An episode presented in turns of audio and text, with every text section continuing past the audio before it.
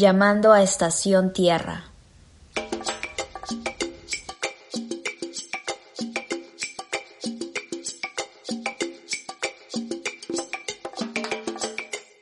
Muy bien, buenas, buenos días, buenas tardes, buenas noches, dependiendo de la hora que, que me escuchan. Muy agradecido de que estén aquí, atentos a esta nueva versión de, del podcast de Estación Tierra. Como pueden escuchar, después de tiempo he podido nuevamente organizarme para poder continuar con los temas. Es más, para poder cerrar uno de los temas que ya hace más de un mes logré trabajar para ustedes una secuencia de historias sobre casos de agricultura urbana en la ciudad de Lima. Entonces la intención es que pueda cerrar a través de este podcast este tema sobre la agricultura urbana y de alguna manera ya abrir a otros temas de interés que durante estas, estos meses, estos últimos meses, he ido profundizando, siempre enfocado desde una perspectiva territorial, específicamente urbana, ¿no? Entonces, nada, muy agradecidos amigos, amigas, por, por escucharme, por sintonizar Estación Tierra. Empezamos los dos últimos casos sobre Maná, mi hermosa huerta en Comas y la organización La Lombriz Feliz en San Juan del Urigancho. Gracias.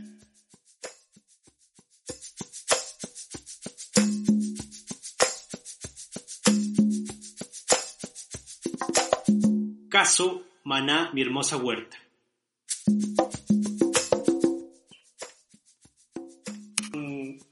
La primera experiencia de este grupo final de agricultura urbana que es Maná, mi hermosa huerta, en Comas. Específicamente está ubicada en la zona de la Encalada, en el Parque Ecológico La Alborada. Eh, allí se encuentra el huerto y desde su inicio, que empieza más o menos el año 2012, los socios y socias producen en esta huerta hortalizas, plantas aromáticas, frutas y hierbas. Aparte también que tienen todo un mecanismo pues, de elaboración de compots y el, trabajo de la, de la tierra Con respecto a su origen, debemos mencionar que el terreno del Parque Ecológico La Alborada pertenece en realidad a Sedapal, pero hubo un acuerdo, una alianza con la municipalidad de Comas, que durante el tiempo en la gestión de la señora Susana Villarán hubo un impulso justamente por estas iniciativas de agricultura urbana y de huertos. Entonces, la Sedapal junto con la municipalidad logran crear un convenio y así, dentro del parque, se logra instalar este huerto. Entonces se, da como préstamo a la municipalidad y este grupo de socios y socias logran organizarse para trabajar dentro de este lugar. Mientras que el primer acuerdo que se ha dado con respecto a esta concesión del terreno de Sedapal a la municipalidad tiene que ver con un tiempo de 20 años,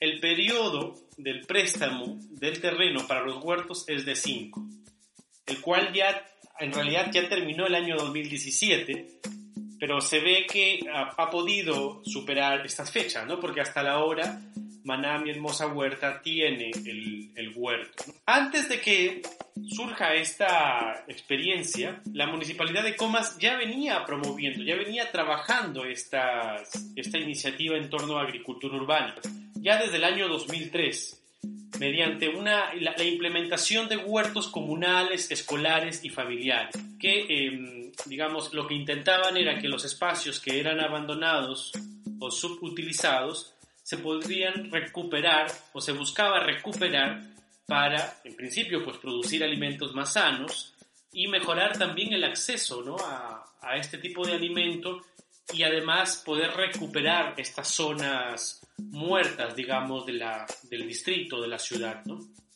Ya con el, la gestión, como mencionaba, la gestión de la señora Susana Villarán, de la Municipalidad de Comas, colabora en la ejecución de, de un proyecto de la Municipalidad de Lima Metropolitana, lo que comentaba yo sobre, em, sobre esta iniciativa de crear huertos en la ciudad de Lima. Entonces, de esta forma, se implementan ya huertos más específicos la que estoy comentando, que es Huertos Manami Hermosa Huerta, se logran implementar huertos escolares y familiares.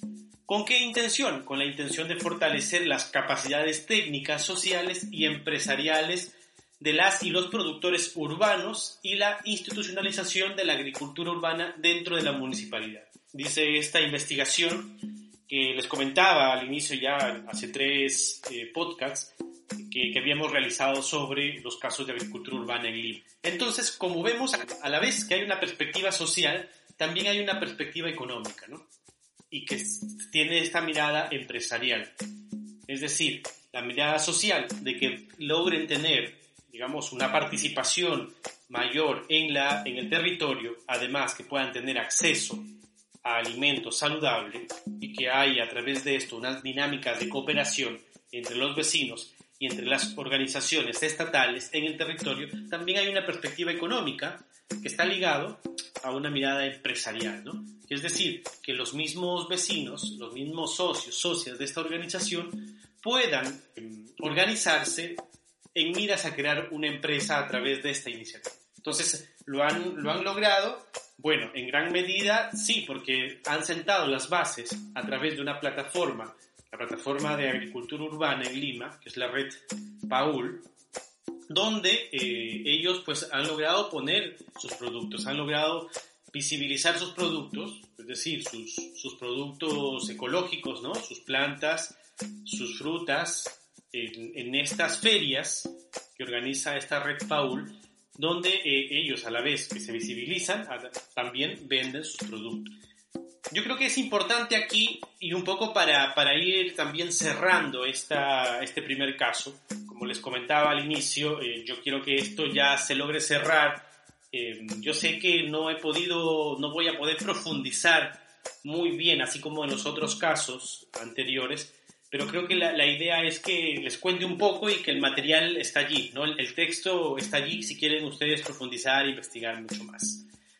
Pero yo recojo de esta investigación algunos testimonios sobre el papel fundamental de los vecinos y vecinas, de los socios de esta organización, los cuales logran dar el impulso a este tipo de proyectos, ¿no? Sí, puede ser que haya una cooperación entre los gobiernos municipales, ¿no? que puedan participar también ONGs, que puedan participar universidades, ¿no? Pero lo importante aquí es que se fundamente en la participación ciudadana, porque es esta participación ciudadana la que al final le va a dar sostenibilidad a este tipo de experiencias, ¿no? Donde los actores principales son los vecinos y vecinas del territorio, ¿no? Entonces leo. En efecto, previamente al Parque Ecológico La Alborada, el lugar era un puquio convertido en basural. Las personas más perseverantes tuvieron que quitar desmonte, basura, piedras y cemento del parque. Algunos se desanimaron y solamente los más dedicados continuaron. Las y los vecinos indicaron que habían productos, productos tóxicos y enormes bloques de cemento. Algunas personas se enfermaron trabajando en la limpieza del lugar.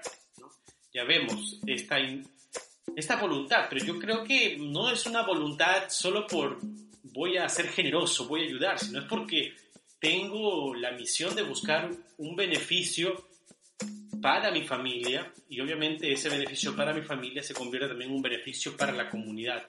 Entonces, eh, ya menciona en estas líneas que el lugar era un basural, entonces hay que buscar un mejor espacio para vivir. Es por eso que se suman a este tipo de proyectos de limpieza del lugar que luego se va a convertir en el huerto. ¿no? Continúa. Era trabajo duro, ¿no? comenta uno de los, eh, de los socios. Yo saqué guantes del hospital, jeringas y residuos médicos. En el proceso me enfermé de pancreatitis. Sufrimos mucho para construir el huerto. Otra socia comenta, ¿no? Fue peligroso trabajar con el desmonte y los residuos. El suelo parecía un relleno sanitario. Me enfermé de la garganta trabajando en el huerto. Tuve que irme al hospital y no podía hablar bien por casi tres meses. Todo el polvo y el desmonte me afectaron bastante. Ya en 2012 la municipalidad de Comas construyó el pozo con un sistema de mangueras para el riego del huerto. ¿no? Entonces así los socios y las socias están usando este pozo que fue construido por la municipalidad digamos, para mantener el parque, ¿no? El, el huerto es solamente una partecita del parque. Sin embargo, eso también ha traído un poco de dificultades, porque la administración de esta agua no es de los socios ni socios, sino que es de la municipalidad. Entonces, algunas veces comentaban de que eh, mantenían cerradas estas llaves y tenían que ir a pedir permiso cuando esto tendría que tener una mayor gestión, un mayor flujo. Eh, porque si no, no hay agua, las plantas no crecen, ¿no? No viven. Entonces había ciertos problemas y además tenían miedo ellos de que en algún momento les puedan cortar este servicio de agua, ¿no?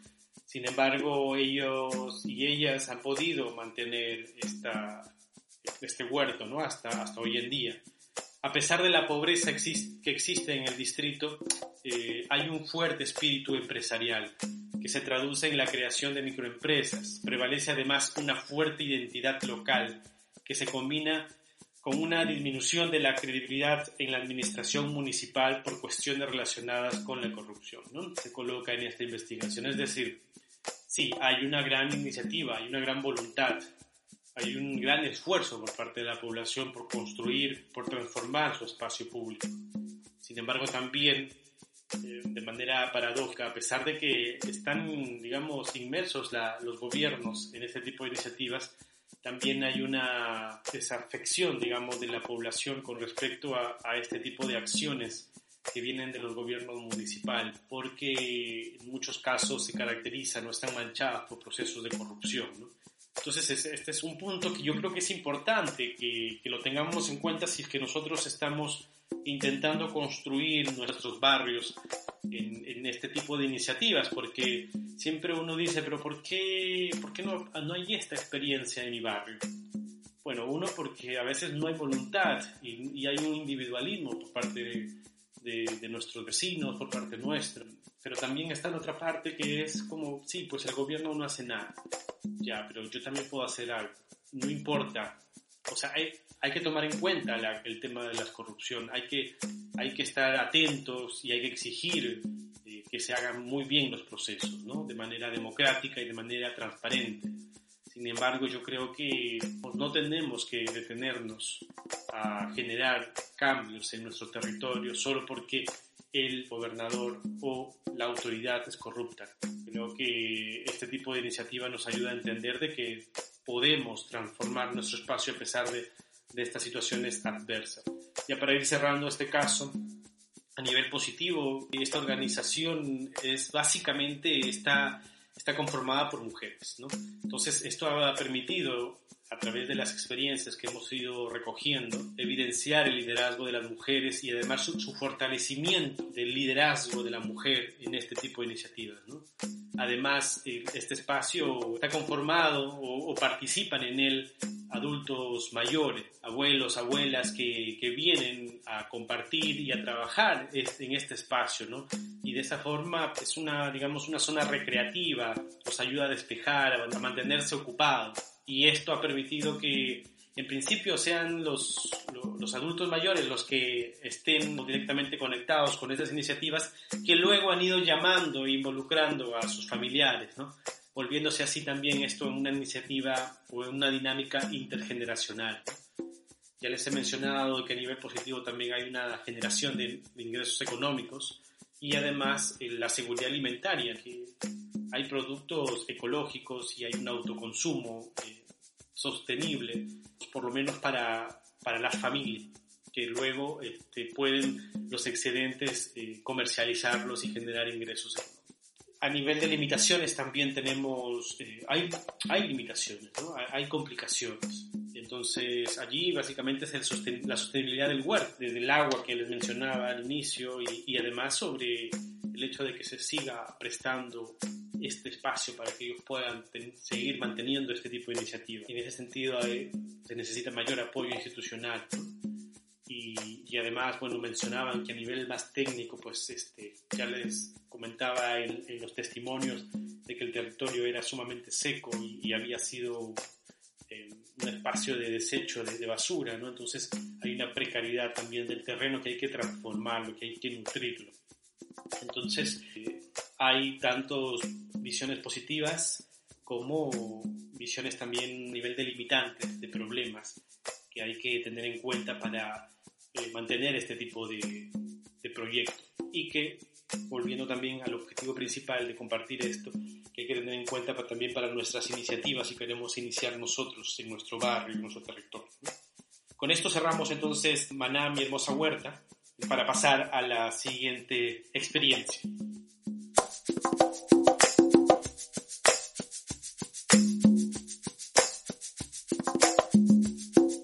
Caso La Organización La Lombriz Feliz.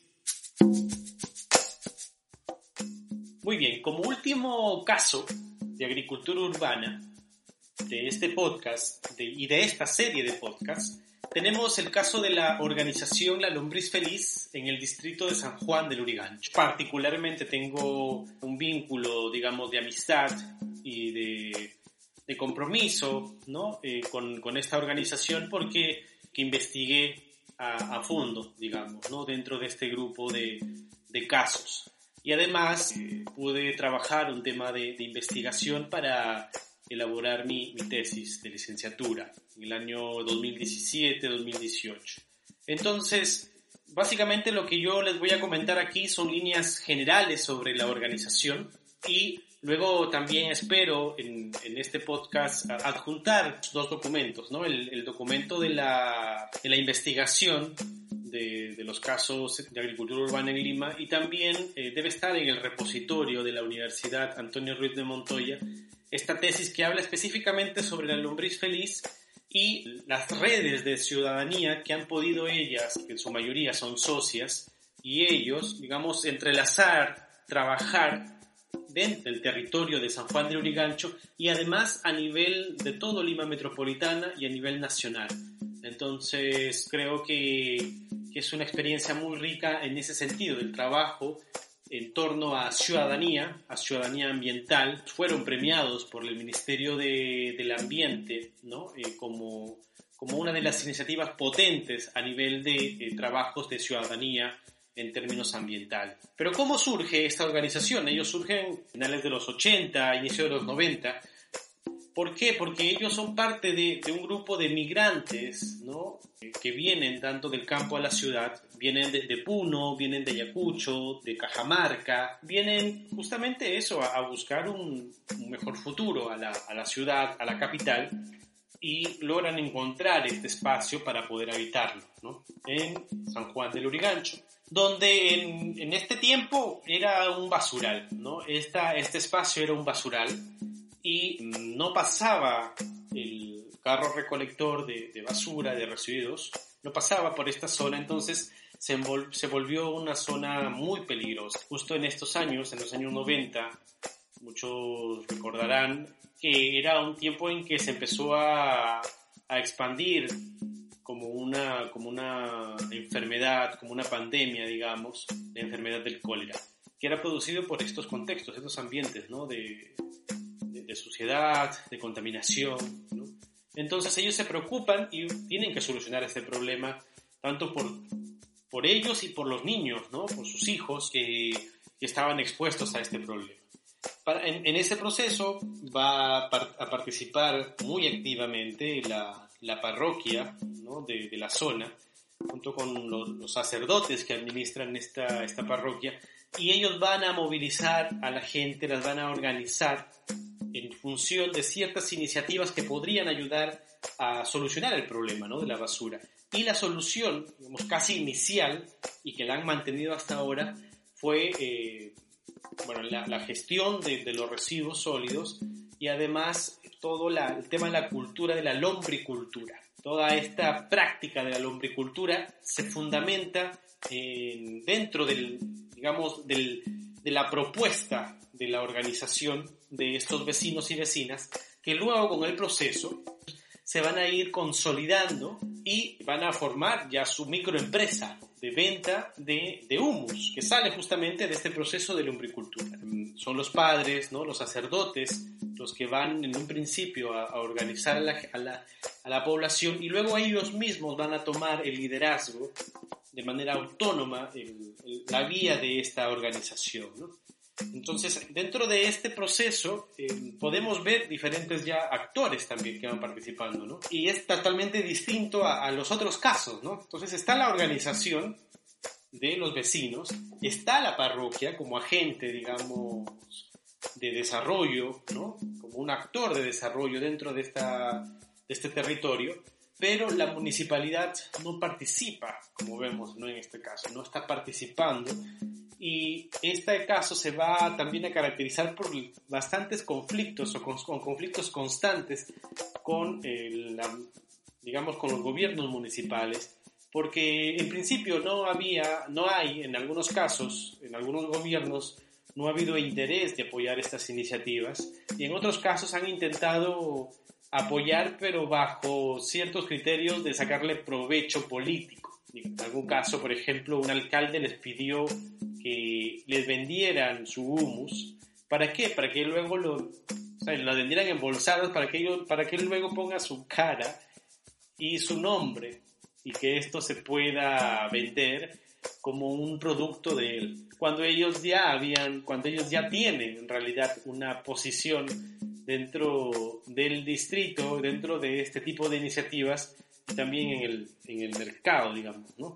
No es que tengan una, una potencia grande en el mercado, en el sector eh, económico, digamos, ¿no? comercial, pero, pero sí, eh, tienen varios sectores, varios espacios donde están vendiendo su humus. Y esto lo han ido logrando en, digamos, en el proceso, a través de los años, través de las, relaciones de poder con diferentes actores también dentro del territorio, no solamente la municipalidad, sino también, por ejemplo, habían, comentan ellos, ciertos vecinos, ciertos líderes también comunales, que como veían que este espacio, que en principio fue cedido por la misma organización de los vecinos para construir un espacio para gestionar este problema de la basura, ¿no? en, concordancia con el, o el respaldo de la, de la parroquia, muchos querían quitar este espacio. ¿Para qué? Para, para lotizarlo, para venderlo y, sacar provecho también, ¿no? Cuando este espacio está siendo un espacio de, de desarrollo para, la, para, el territorio, para la comunidad, ¿no? En ese sentido yo quisiera hablar ya de los componentes positivos, ¿no? De, de este tipo de iniciativas. Ustedes cuando lleguen a San Juan de Origancho y específicamente a esta zona del primero de mayo, van a encontrar dos zonas interesantemente verdes, ¿no? Dos puntos verdes. Es más, cuando ustedes también puedan entrar a Google Maps, van a, en, en esta zona van a encontrar esos dos puntos. Una es una cancha deportiva, una cancha deportiva de gras natural, que es administrada, digamos, o cuidada, gestionada por la Municipalidad de San Juan de Lurigancho, donde se invierten litros, bueno, grandes cantidades, grandes volúmenes de, de agua para mantenerla. Y por otro lado, se tiene a la organización, a Lombriz Feliz, con este centro ecológico. Ahora ya es un centro ecológico, este lugar donde ellos estaban en principio eh, viendo todo el proceso de la lumbricultura, ¿no? Para, para sacar el humus. Ahora es un, un lugar de aprendizaje para muchos alumnos ¿no? de la zona para muchos estudiantes universitarios eh, y para otras organizaciones que, que, quieren aprender del proceso de la lumbricultura.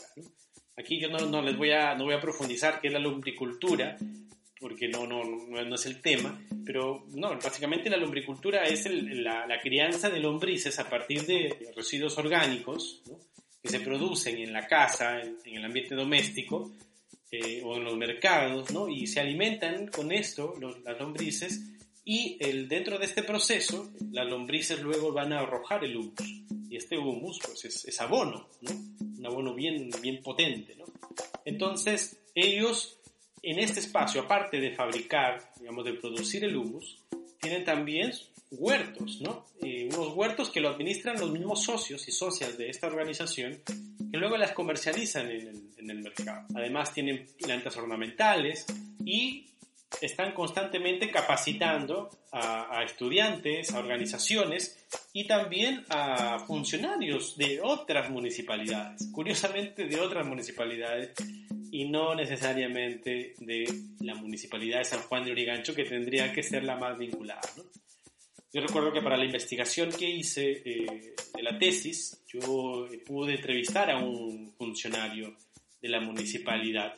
Y él, al principio, bueno, muy buena gente y todo, y conocía a la organización, es más, tenía un cierto respeto por la organización, pero dijo que ah, para el alcalde y para los regidores y los que estaban, digamos, en la administración de las gerencias, los gerentes, no les interesaba esto porque no se podía visibilizar como un bien para, para los vecinos, para el, para el público, digamos. ¿no? Que mejor vendía pues una cancha deportiva, que mejor vendía un, una losa deportiva, que un, un, tipo de, de, trabajo como, como el de la lombriz feliz. ¿no? Por lo tanto, pues no, no invertían ahí porque no vendían políticamente. ¿no? Ya entendemos entonces por qué es este, este, este punto, ¿no? Y, eh, pero él también dijo, ¿no? El funcionario dijo, bueno, pero yo creo que voy a hacer mi, mi propia iniciativa por ahí. He visto que con la municipalidad puedo sacar un espacio y sé de dónde recolectar ciertos residuos, que él iba a hacer su, su propia, cierto funcionario ¿eh? de la municipalidad, iba a hacer su propia iniciativa. Cuando creo que el punto allí, el, y creo que ese, ese es el punto también positivo, y voy a eso de que este tipo de iniciativas como de la lombriz feliz ayudan a pensar ¿no? y, a, repensar quizás también el sentido de las políticas públicas que se tienen desde la municipalidad. ¿no? Eh, yo creo que, que una organización como la que tiene la lombriz feliz es una semilla de política pública, ¿no? política pública en gestión ambiental bueno, a nivel también personal, las, las socias y socios hablan de un fortalecimiento de sus capacidades, las mujeres hablan de un empoderamiento, ¿no? En el, sentido de, de, ser mujeres dentro de un grupo de, de, varones y dentro de una sociedad machista, como las que ellas reconocen, ¿no? Entonces ellas hablan de que en principio no podían ni hablar y ahora son las que guían este tipo de, de talleres, ¿no? De recorridos dentro del centro ecológico, entonces, este, yo creo que esto es, sumamente importante visibilizarlo. Entonces, eh, yo creo que con esto podemos hablar de las cosas positivas. Pero sin embargo, también hay cosas negativas o, o, o limitantes ¿no? de este tipo de, de, de, organización. Pero ya les he mencionado con respecto a vínculos eh, con, de tensión o de conflicto con ciertos actores del territorio, con, con vecinos que quieren aprovecharse de estos espacios y con eh, la digamos, la municipalidad o, o los gobiernos municipales que, que, no ven con interés esto y siempre hay ciertos problemas porque, por ejemplo, hasta, hasta ahora ellos no tienen el título de propiedad del terreno donde tienen el centro ecológico, ¿no?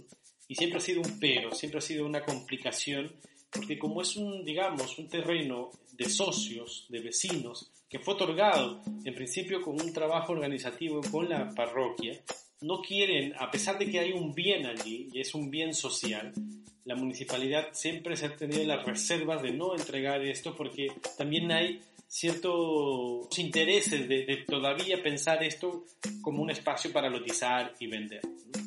Entonces creo que por allí había hay un tema de la, que puede complicar la sostenibilidad de, la, de esta iniciativa. ¿no? Por otro lado también está el tema del acceso al agua. Ustedes si van y les decía que ven dos puntos verdes es porque los otros son espacios áridos, ¿no? Y el acceso al agua es muy limitante allí. Es más, recuerdo yo el 2017 cuando hubo los huaicos aquí en Lima y, se cortó el servicio de, agua en muchas zonas de la, ciudad. Yo fui en ese tiempo a, visitar a la organización y encontré todo el problema y, y, la, digamos, largas colas para que puedan llenar su cisterna, en, su agua a través de estas cisternas que venían de la municipalidad. Y no alcanzaba para todos. Y curiosamente la organización tenía sus dos reservas, ¿no? Dos tanques de agua que los han gestionado ellos, ellos y ellas mismas. Eh, y ellos han, han, han tenido que ir racionalizando este, esta agua para que durante ese tiempo los vecinos puedan tener este servicio. Ahí hay un punto también de, que pone como vulnerable a la organización. Entonces, luego hay otros puntos de conflicto, mucho más temas que tienen que ver con, con situaciones políticas, ¿no? legales, que, que creo que, que son parte de un proceso también de construcción de organización. ¿no? Entonces yo creo que con esto cerraría este, este caso, sin, sin olvidarme y de mencionarles que, que quiero que, que, igual este tipo de iniciativas se puedan visibilizar y por ello quiero compartir ¿no? mi, mi, investigación y voy a buscar la forma de, de poder hacerles llegar este, este, este, este link ¿no? de donde está el documento sobre la organización La Lombriz Feliz y sobre todos estos casos que he ido mencionando en, en esta serie de, de podcast. ¿no? Entonces, nada, con esto yo, yo cierro y agradezco mucho que, que hayan, hayan seguido esta, este tema. Muchos, y, muchos amigos y amigas me, me comentaban de, oye, ¿cuándo, ¿cuándo viene el siguiente podcast? ¿no? ¿Cuándo cierras el tema? Bueno, lo estoy haciendo y, agradezco mucho la, atención de, todos y todas y comentarles también que quizás eh, voy a cambiar el modo de, elaborar este tipo de podcast y quizás voy a pasar más bien al Instagram y a ver si, si me pueden seguir ahí. Yo igual les voy a, les voy a comunicar por esta vía estos cambios y las la nueva, nuevas versiones para ir compartiendo la, información. Entonces nada, muchísimas gracias, un abrazo a todos y todas y cuídense, cuídense mucho en este tiempo. Gracias por sintonizar Estación Tierra.